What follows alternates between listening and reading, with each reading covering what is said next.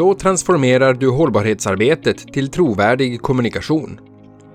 Många B2B-företag är i full gång med sitt hållbarhetsarbete. Allt mer tid och resurser läggs på att minska företagets negativa miljöpåverkan och öka det sociala ansvarstagandet på arbetsplatsen. Men många brottas med utmaningen att kommunicera hållbarhetsarbetet på ett trovärdigt sätt, trots att de gör ett bra jobb.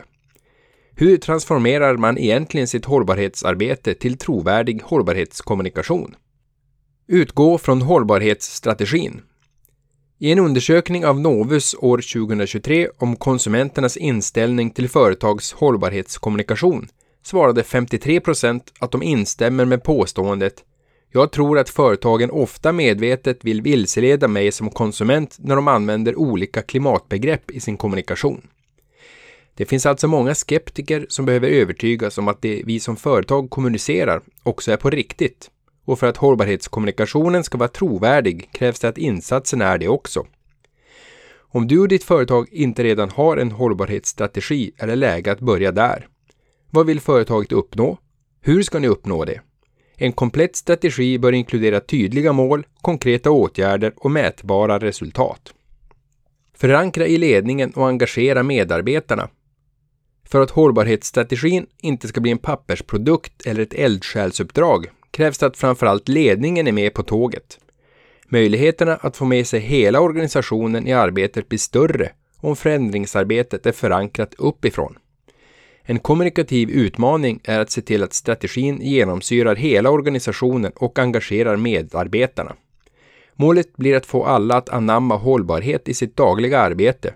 För utan engagemang blir varken ert hållbarhetsarbete eller kommunikationen kring det trovärdigt. Trovärdig och lättförståelig kommunikation. Trovärdig hållbarhetskommunikation handlar inte bara om att kommunicera vad företaget gör, utan att också synliggöra resultatet av det som görs.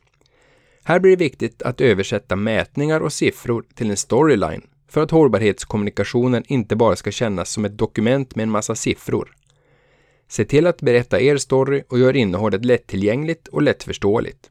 ESG-rapportering är ofta ganska komplex. Många orkar inte läsa igenom en hel rapport och kan ha svårt att ta till sig alla siffror och förstå innebörden. Tänk på att gemene man behöver kunna begripa hur ni på företaget arbetar era kunder eller potentiella kunder är många gånger inte hållbarhetsexperter. Med tiden kommer era kunder med högsta sannolikhet att börja ställa mer och mer krav på ert hållbarhetsarbete om de ska köpa era tjänster. För deras kunder har ju i sin tur också krav. Minska glappet mellan strategi och utförande. En av de största utmaningarna med hållbarhetskommunikationen är att undvika att det uppstår ett glapp mellan strategi, vad, och utförande, hur att företaget helt enkelt inte lever som ni lär.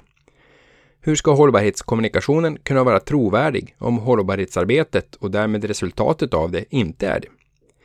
De flesta känner till att begreppet greenwashing innebär att företag lovar mer än de kan hålla eller kommunicerar ett hållbarhetsarbete som inte har en förankring i konkret arbete. Så börja i liten skala och sätt mål som är rimliga att uppnå. Lev som ni lär och fastna inte de övergripande målen, utan fokusera även på de mindre, mer konkreta. Tre tips. Så kommer ditt B2B-företag igång med att kommunicera ert hållbarhetsarbete. Tips 1. Skapa en taktisk plan för kommunikationen och kommunicera inte bara ad hoc. Tips 2. Fastna inte i CSR-fällan att göra kommunikationen för komplex. Berätta istället er story och använd content marketing för att visualisera och sätta ord på den. Tips 3. Hållbarhetsarbete är inte en one-man show. Hela organisationen behöver vara involverade i arbetet för att öka trovärdigheten i kommunikationen. Vill du veta mer om hur ni kan kommunicera ert hållbarhetsarbete? Lyssna på B2B-podden och avsnittet som heter Kommunicera hållbarhetsarbetet utan greenwashing. Det avsnittet släpptes i maj 2023. Hör gärna av dig om du vill ta ett snack om er hållbarhetskommunikation eller något annat för din B2B-marknadsföring. Prenumerera på B2B-podden och kom ihåg att följa Crescendo på LinkedIn.